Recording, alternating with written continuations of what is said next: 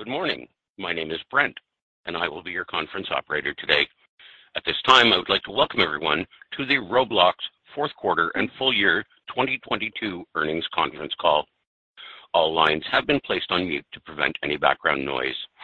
After the speaker's remarks, there will be a question-and-answer session. If you would like to ask a question at that time, simply press star followed by the number one on your telephone keypad. If you would like to withdraw your question, again, press star one. Thank you.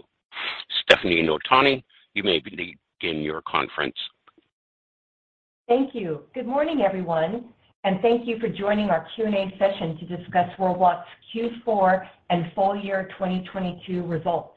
With me today is Roblox Co-founder and CEO, David Baszucki, and CFO, Mike Guthrie.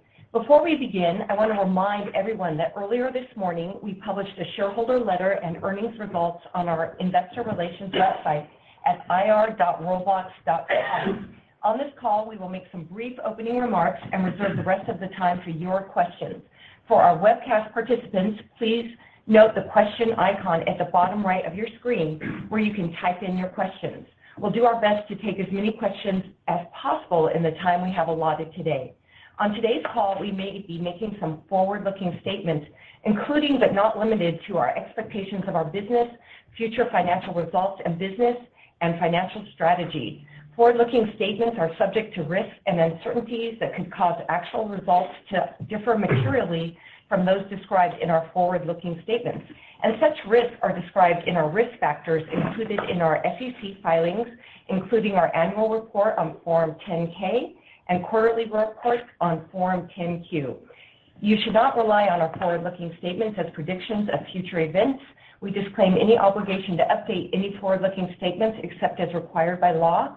During this call, we will also discuss certain non-GAAP financial measures. Reconciliations between GAAP and non-GAAP metrics for our reported results can be found in our press release issued this morning, as well as in our supplemental slides, copies of which can be found on our investor relations website. Finally, this call is being webcast. The webcast will be archived on our IR website shortly afterwards.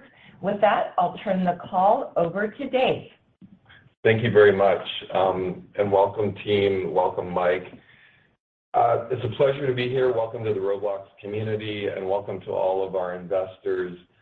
We continue to focus on innovation, and we're very pleased with our results from Q4 and the early signal on January.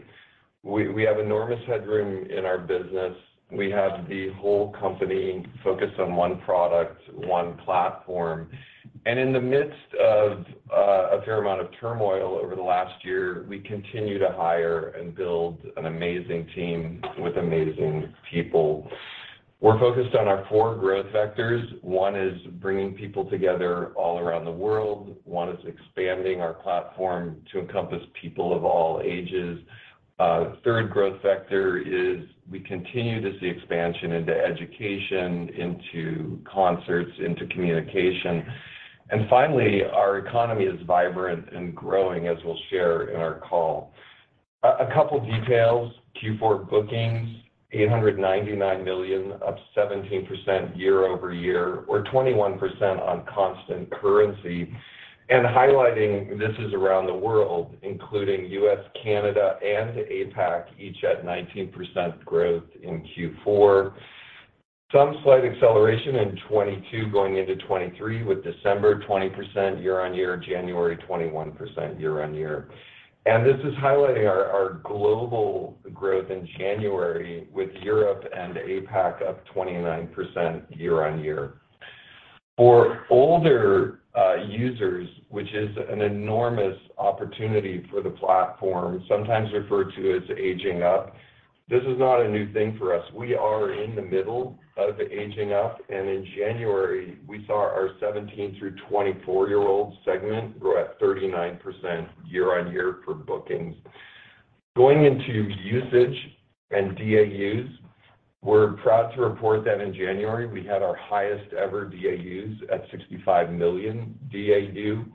And Q4 DAUs continue to show really strong growth. Europe 24%, APAC 21%, U.S. and Canada up 19% in Q4 DAUs.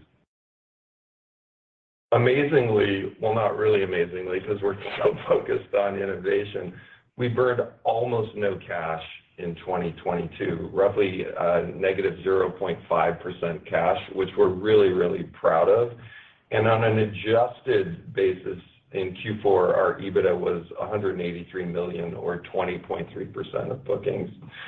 I wanna highlight that underneath all of this progress, we focus very heavily on key drivers around sign-ups, retention, frequency, engagement, and monetization.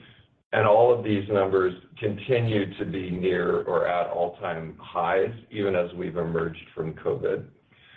Long term, we remain singularly focused on ushering in this new category of immersive communication, and we continue to see what we believe are the benefits of this new category as we start to roll out voice and facial animation, including the ability for people to be virtually in the same place as they communicate, the ability to pick up many cues around human interaction, including eye tracking, arm tracking, Uh, which we don't sometimes pick up on the phone or on a video call. The ability to simulate more and more of the audio that we see in the real world, um, that helps our communication. And finally, of course, what everyone does on Roblox, in addition to communicating, doing things together. This vision, we think, has enormous headroom for us. Uh, if you've been with us on our Investor Day or some of our calls at RDC, we believe this is the next generation of communication following from audio, phone, video calls, texting, messaging. Um, behind the scenes on our innovation stack, there's a lot of metrics that are moving that to our average user are invisible, but are very, very important, go side by side with our innovation. We're constantly making improvements in the performance of all of our apps, in the speed at which people can connect to Roblox experiences, in the performance of our cloud around the world, and the performance uh, all around the world as we roll out new edge data centers. And of course, the more visible um, parts of our innovation continue to be visible as well. Uh, we continue to roll out voice. We've had over 1 million experiences so far enabled voice chat. And as we continue to roll this out, we're very pleased with the adoption and the level of immersiveness that this has brought. We talk about dynamic heads and facial animation because we're in the middle of this rollout. But we believe very soon we will assume this is just a core part of Roblox, and we will stop referring to dynamic heads. It'll just be part of an active avatar. This is the same with layered clothing, with over 100 million or 115 million people adopting layered clothing so far. This will transition to just being called the clothing system on Roblox. And finally, we're well on our way. Uh, I believe we've passed 90% of our catalog now being UGC. We're well on our way to that being 100%, including all of the avatars on the system as well. And finally, we're really pleased from a safety and civility standpoint to have rolled out experience guidelines in Q4, which is really just continuing our vision of building a platform for all ages around the world. Our uh, active developers are up 33% year-on-year. We've had 70 experiences now pass 1 billion visits at the end of 2022. Brands continue to come to Roblox as this is a new form of bringing people together with brands. We're proud to welcome the NFL, FIFA, Netflix, and of course, Elton John, Mariah Carey. We have a lot more coming in 2023. and Something really near and dear to my heart, just given my prior company was an educational software company, we're really proud to see uh, institutions like the Museum of Science in Boston start to roll out large, immersive educational efforts, such as their Mission to Mars uh, Roblox interactive experience. Uh, finally, safety and civility is a foundation for us, and we were really pleased to be the first tech company to support the landmark child safety legislation in California last year called the California Age-Appropriate Design Code. and we're hopeful more states will adopt it. Um, with that, uh, we'll either turn it over to uh, comments unless Mike has something to chime in on. Yeah. Thanks, Dave. I just wanna add a couple of thoughts before we um, open it up for questions. Um, as it relates to uh, cash flow, as Dave mentioned, we did continue to take an investment posture this year. We're really happy to see high returns on those investments, and to see margins coming back into the business really driven by top line growth. Um, we spent over $400 million over the course of the year investing in infrastructure, um, primarily related to our data center in Ashburn, Virginia, and still we're able to run the company effectively cash flow neutral for the year, which was a goal of ours internally. Uh, those capital expenditures related to infrastructure will be down significantly in 2023, somewhere between 25 and 30% lower this year. Um, Dave also mentioned uh, our focus on frequency, engagement, and monetization.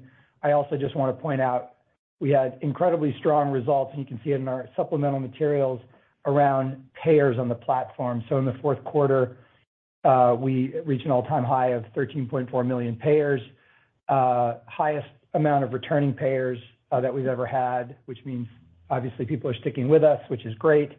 And we added more new payers than ever before, with the exception of the very first quarter of COVID. So we had incredibly strong uh, growth in payers, and at the same time, the monetization per payer uh, in the fourth quarter um, uh, was up significantly and as strong as it's ever been.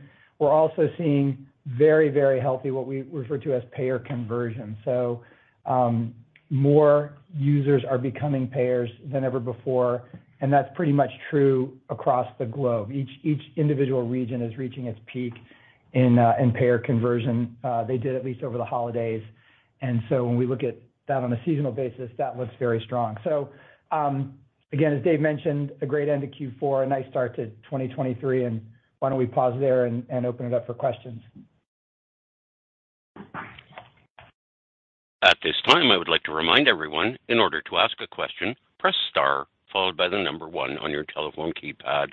Your first question comes from the line of Omar Dessouky with Bank of America. Your line is open. Hey, uh, guys. Thank you uh, for taking the question. Um, you know, uh, everybody's talking about ChatGPT. It's being asked of all the big companies. Um so I wanted to ask, you know, how does, you know, the availability of this new technology maybe accelerate or not your timeline towards in-experience creation tools?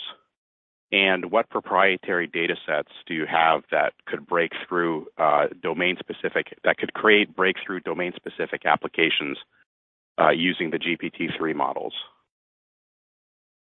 A great question, And this is a wonderful area. There's gonna be a blog post from our CTO, Dan Sturman, coming out tomorrow sharing really the wide range of opportunities that you could imagine ML will accelerate and stuff we've been working on for quite a while. Going through the whole Roblox virtual universe, we can of course imagine code acceleration and the amazingly large set, uh, data set of Luau code that all of our creators have built on the platform that sits in our cloud that we can accelerate. Of course, we can um, imagine 3D model acceleration. And something very near and dear to the heart of every uh, player on Roblox is their own personal avatar. Traditionally, avatars have been created in many, many ways, including mixing and matching parts, uh, moving sliders. But we're gonna see more and more a range of innovation around avatar creation that's much more natural and natural language-based creation. And behind the scenes, in addition to this, there's another wide range of opportunities around customer service, around how NPCs perform, around the performance of search and discovery, uh, around the creation of 3D materials. So there's really many, many ways we're gonna harvest and tap into ML here. We have a lot of data and feedback from our users. And stand by and read more, please, on Thursday. That's wonderful. Okay. Well, looking forward to that, uh, reading that blog. I guess this first for a follow-up and a separate question. Um, you know, you've talked uh, uh, about um, the kind of transition. You've talked about the transition to a limited items um, economy and exclusively limited items economy on Roblox.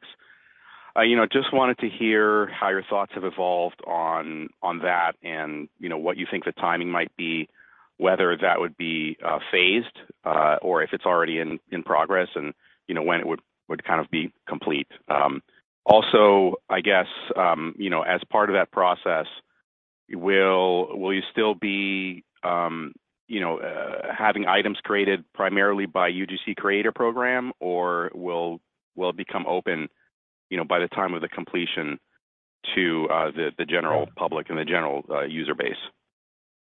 I'll share the long-term vision. You're gonna see pieces of this roll out throughout the year.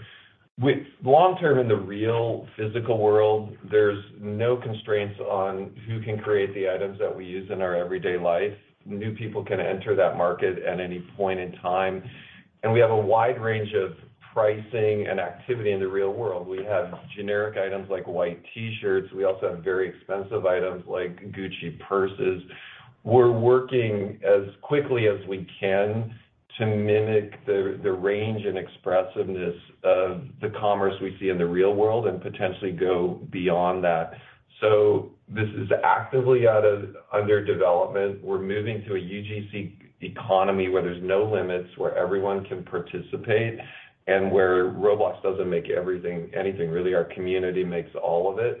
Where the economy is very vibrant, where more and more creators can make a living creating items on Roblox, and we have a wide range of pricing that makes economic sense. So look for more and more things during the course of this year and more and more innovations that mirror how the real world economy works in a virtual world like Roblox. Thanks, Omar. We're gonna catch up with you in about an hour. We're gonna move to the next uh, caller, if that's okay. Thank you. Thanks. Your next question is from the line of David Karnovsky with JPMorgan. Your line is open. Hey, thank you. Uh, Dave, on the prior call, I think you mentioned that 17 to 24-year-old users were mostly monetizing in the top experiences, but were experimenting with some of the aged-up experiences. So wanted to see if you could update on this, whether those older users are starting to migrate further into the mature content and what opportunity that presents for next year. And then, Mike, just on expenses, there was real moderation in cost growth quarter-over-quarter for R&D and infrastructure. Just wondering if you could kind of discuss how you're thinking about investment for those OpEx lines in 2023, and if that growth pace we saw in Q4 is kind of reasonable to assume going forward. Thank you. I'll give a general highlight. When we say mature experiences on Roblox, as of now, with our experience guidelines, we do not have any 17 and up experiences. So the experiences on Roblox are nudging in that direction. We are seeing more and more uh, things that I would say are exciting for older players. Uh, it's interesting that the horror genre in Roblox has really perked up in the last three or four months. Uh, experiences like Doors and others have become very, very popular. Many of the experiences on Roblox, even for older players, um, cover all age ranges as well. And just as in the very early days of Roblox, we saw the market really respond to the opportunity of that player uh, base. We're seeing that with our game fund as well. So there's more and more aged-up content showing up on the platform. And so yeah. And David, on on costs, maybe just back up a little bit. We really, if you look at our cost uh, structure, there's really four primary areas of cost in the business. The first one is, of course, COGS and payment processing, which is more or less strictly variable, though has been coming down as a percentage of bookings, primarily because we've been really successful with prepaid cards and other alternative payment methods that are um, lower cost. Um, so that's one. The second one, of course, is the investment in the developer community. And um, in a sense, we have been leaning more heavily into that. We think that the the returns are now. We're seeing those returns in more content, better content, uh, which has historically been a part of the flywheel that's driven Roblox for years. And um in a way, the the savings and margin that we've seen in COGS has more or less moved into, over the last few years, into the investment in the community, which we think is great. Um, those are variable costs. On the fixed cost side, it's been infrastructure and people, as you rightly point out. Um, we made a lot of investment in human capital over the last few years. Uh, this year, um, we're we're slowing down the rate of hiring, but we are still hiring uh, quite a few people. We're making a huge investment in great engineers. Uh we still need them. We still have ambitions that are that are large and um and a lot of work to get done. So we're gonna continue to make that investment, but we are we are slowing that down just slightly over the last couple of years.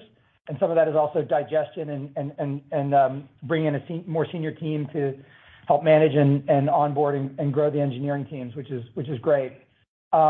As it relates to infrastructure investments Um, and trust and safety, those are high priorities. Um, they really tend to be driven by the growth in our user base, so that users have an amazing experience. Um but we do, over a long period of time, we expect that that is gonna be a high an area of high operating leverage. Um, I'm not prepared to talk about the growth rates of expenses. I'll have to go back and take a look at Q4 and, uh, uh, you know, reference exactly what you're talking about. But I would expect to see us to continue to invest because we think the investments are high ROI. But to the extent we are driving healthy growth in the top line, you know, we have operating leverage, which is what you saw in the fourth quarter. So normally, just in terms of trends, 'cause I know this question will come out, fixed costs tend to continue to grow throughout the year as we as we hire and invest in infrastructure, again, albeit at a at a slower rate possibly this year. But um, overall, as as the top line keeps growing, um, you know, we think that's the right way to to show operating leverage, um, because we do believe the investments we're making are very high ROI. Thanks. Your next question is from the line of Mario Lu with Barclays. Your line is open. Great. Thanks for taking questions. Uh, the first one's on the January trends. Uh, you know, for bookings, saw a 3-point uh, acceleration ex FX. Um, I was just curious in terms of, you know, how to parse that out. You guys also mentioned the Lunar New Year coming in January this year. Is that typically an uplift to bookings or a drag? So any color in terms of, you know, what that trend looked like before the Lunar New Year would be helpful. Thanks. Uh, well, December bookings is probably a good guide before Lunar New Year because it was before Lunar New Year, and the growth rate was pretty high. So um that's probably a good way to look at it. Um, what was and so what was the other question about? Yeah, so January. Yeah, January accelerated a little bit over December um, because the business is accelerating. There's more content, there's better content. We're seeing growth around. It really is basic stuff. We're seeing growth around the world, as Dave talked about, specifically incredibly strong growth in strategic regions. So uh think Western Europe and uh, East Asia. Uh, we talked about that area being a secular uh, tailwind of the company, I think in the last earnings call, and that continues to be um, the case. As an example, just in the month of January, within the strategic region alone, bookings grew by about 37%. So um and that's now becoming a pretty big uh, part of the bookings. Um, opportunistic regions, Latin America, Southeast Asia, et cetera, grew at 23% in January. So again, huge part of the world, lots of population and also healthy growth. Um, the other thing that's continued to allow us to drive bookings growth overall is the fact that in our core markets, U.S., Canada, um, U.K., Scandinavia, ANZ, those are the parts of the world where we had highest rates of penetration, biggest businesses going into COVID. Obviously, they popped up very high during COVID because we were so well established there.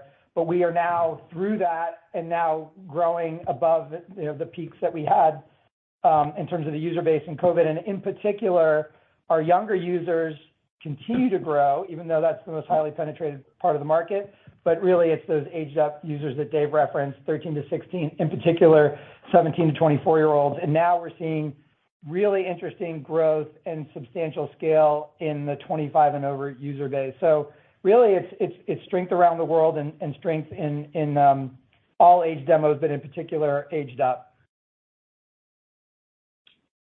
Helpful. Thanks, Mike. And just one on the EBITDA margins. Uh, you know, it's 20% in fourth quarter. Um, any update to your prior commentary that, you know, EBITDA margin should be below 10% in 2023, uh, especially with the strong bookings growth in December and January? Or should we expect, you know, any upside to bookings kinda reinvested back into the business? Thanks. Um, I think what we what we hope everyone takes out of the fourth quarter is that over the course of the year, we were really really thoughtful about what we invested in.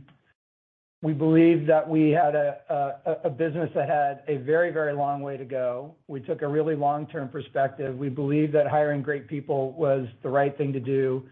We believed that investing in the infrastructure was the right thing to do, and that the best way to show operating leverage was to grow the top line.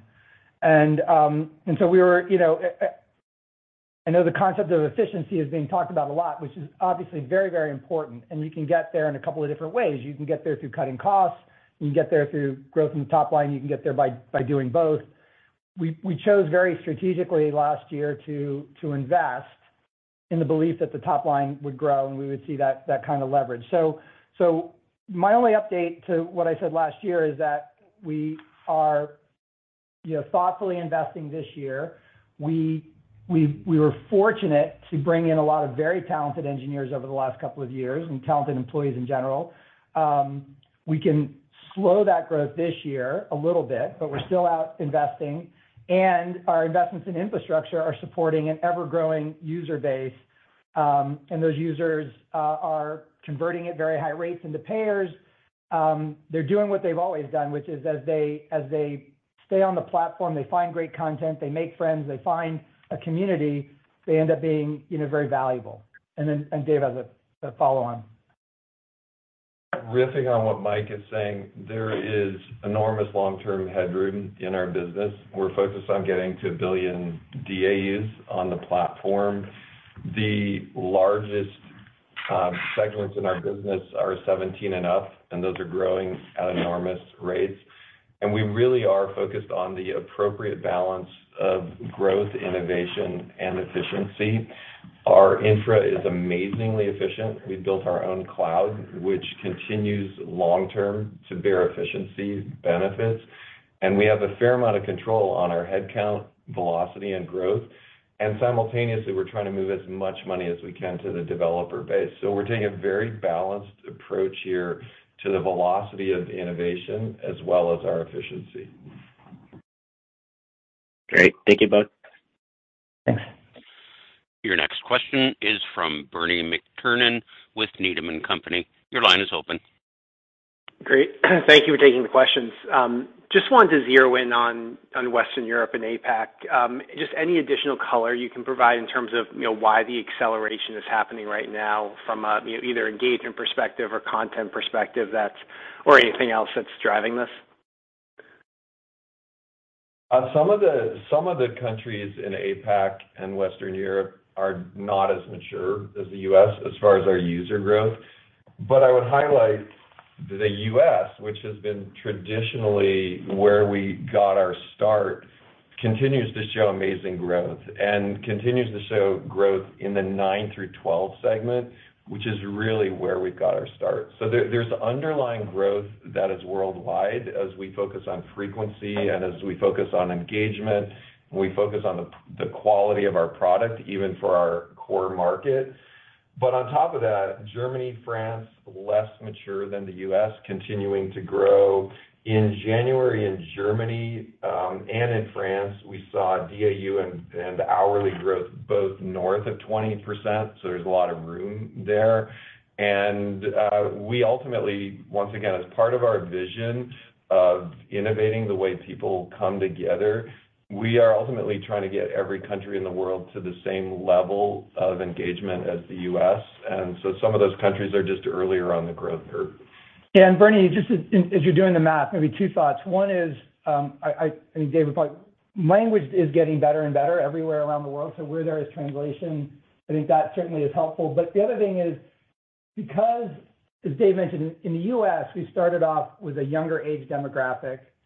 Through that age demographic became very, very popular there, and then the older age demos started to come on board. In some of the other markets in Europe and Asia, it took a while for Roblox to sort of get there.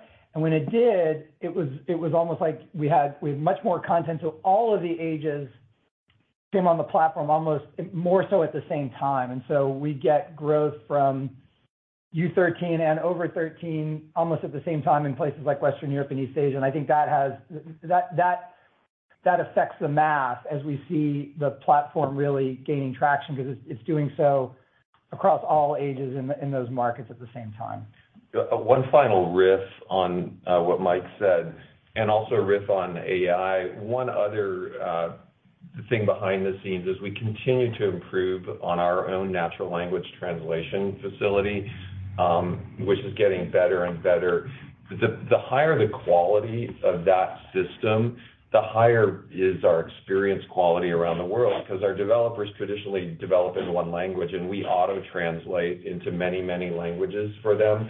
Uh, an example would be Japan, which we believe we've started to hit the level of product quality, both on our app as well as the experiences, to drive viral growth there. And in January in Japan, our hours and our DAUs were growing at over 100% year-on-year. So there's a little bit of a leverage as we improve the quality of our translation technology. We do see signs of different kinds of content being popular in different parts of the world, and that obviously speaks to a massive developer community. And when you have that, again, that flywheel of content and users, it's very powerful. So what we see being very popular in Japan is slightly different than what we see in other parts of the world, slightly different than Europe, slightly different than the U.S. There's generally a certain measurement of local affinity.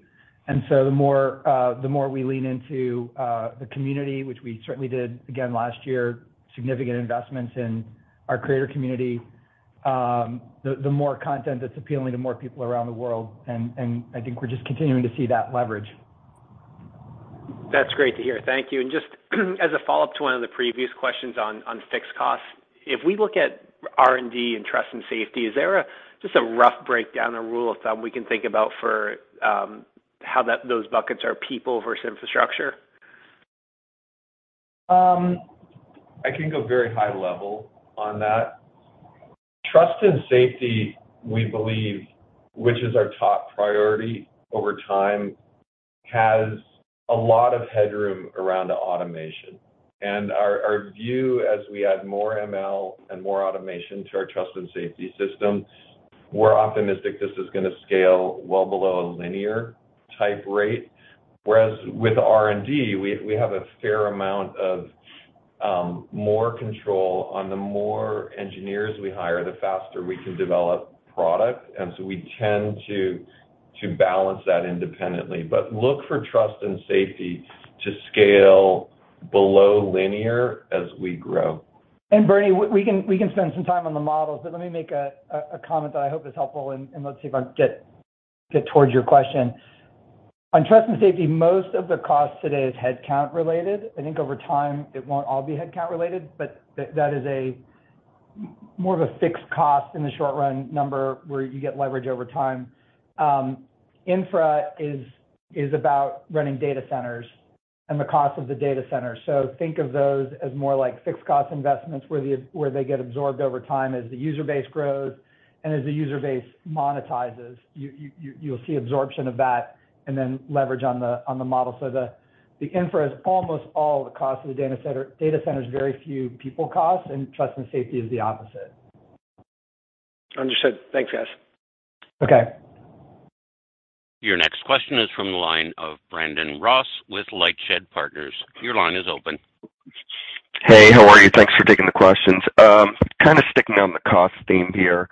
I think in response to David's earlier question, and a few times throughout the call, you talked about reinvestment in the community, and you paid developers more than ever in Q4.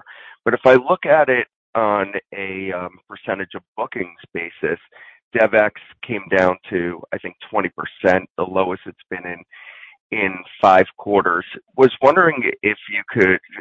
That doesn't feel like an area that would benefit from leverage. So just wondering what your thoughts are on the trajectory of how you're paying the dev community on a percent of bookings basis and what you see going forward as we kind of clean up our models.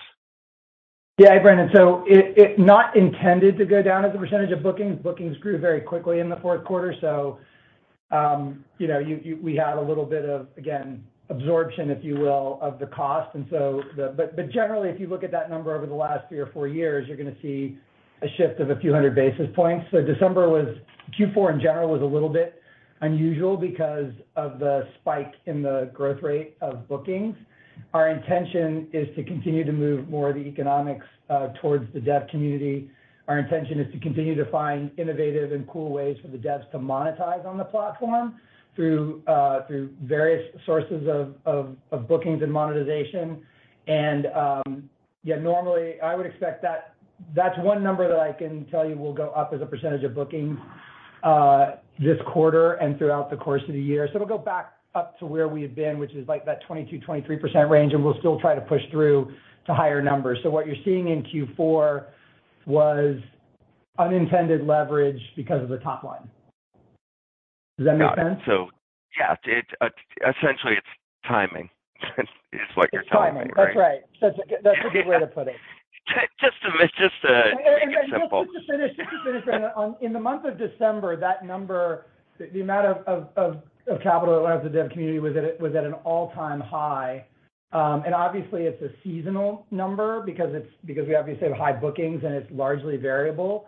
But we noticed as we did the math that, you know, if you if you run rate December, we can see a time in the near future where the market availability for dev is $1 billion plus, which is really exciting for us. Great. And then I wanted to dig in a little bit on brands and advertising because that was a highlight um, at RDC and your Investor Day. So a couple of questions there. Um, how have the ad tests gone um, that you've been executing on? And do you expect advertising to be any kind of real contributor this year or next? And you mentioned brand experience, the likes of Elton John, which actually caught my attention because that the fan base for Elton is obviously um, much older than probably your typical user. And so, have those been successful um, from an engagement perspective? And eh, how, to what extent are experiences like that driving this age up that we're really seeing from you guys? Yeah. They are a part of it. And for performers like Elton John, we see millions and millions of people visiting their experience. But that's just a part of it. There's continuously more and more high-quality content that is a daily, weekly, monthly uh, place where our older players come to visit as well. We are in the very early innings of advertising right now. Uh, we have our eyes right on the target of making this a self-service platform above and beyond the early experiences we're doing with brands. And we believe there's a huge market for on-platform uh, advertising for brands uh, who wanna bring people to their experiences to engage. We've been very, very conservative on the forecast this year as far as the contribution from advertising. But when we look at other platforms, and whether it's print or online, web or video, and we look at the level of engagement on those platforms relative to on Roblox, obviously the opportunity is really, really large. So you will see us this year rolling out more and more self-serve capabilities for advertising, Um, but we're being very conservative on the contribution. Hey, Brandon, we're gonna move on just 'cause we only have time for one more question, but we can catch up with you uh, after. Thank you um, for the question. All right, we have time for one more. Your final question comes from the line of Clark Lampen with BTIG. Your line is open. Hey, thanks, guys. Um, two quick ones, I guess, for me. Dave, I guess just to clarify, was there any contribution from advertising or a meaningful one in the first quarter or in January, I guess I should say, Um and Could you comment maybe a little bit more on sort of what's working or not working? You talked about the ad units, you know, sort of teleportation and then also more static units last quarter. Anything, I guess, that you would call out in terms of advertiser or developer response so far? And then Mike, if there's time, could you remind us, I guess, given some of the lumpiness with sort of COVID and comps over the last year or two, what sort of seasonal patterns maybe we should expect for either the duration of metrics reports or the next, you know, sort of quarter or two? Thanks. Yeah. We are working with a select number of brands as part of our early experiments with advertising. I think any contribution that would show up is essentially shouldn't be considered right now. We've got our eye on the prize of self-serve this year, at which point you'll start to see the contributions. Yeah. Um, so, Clark, on on comps, we're largely, I think, through COVID comparisons, uh, which is nice to say. This time uh, last year, we were basically coming out of Omicron, and so we don't really, other than in emerging markets, we don't see too much of COVID variability in our numbers. And I think getting through that in December and January um, has been uh, helpful and has cleaned up the analysis for people. So I think going forward, you know, I'm optimistic that we're more or less through that.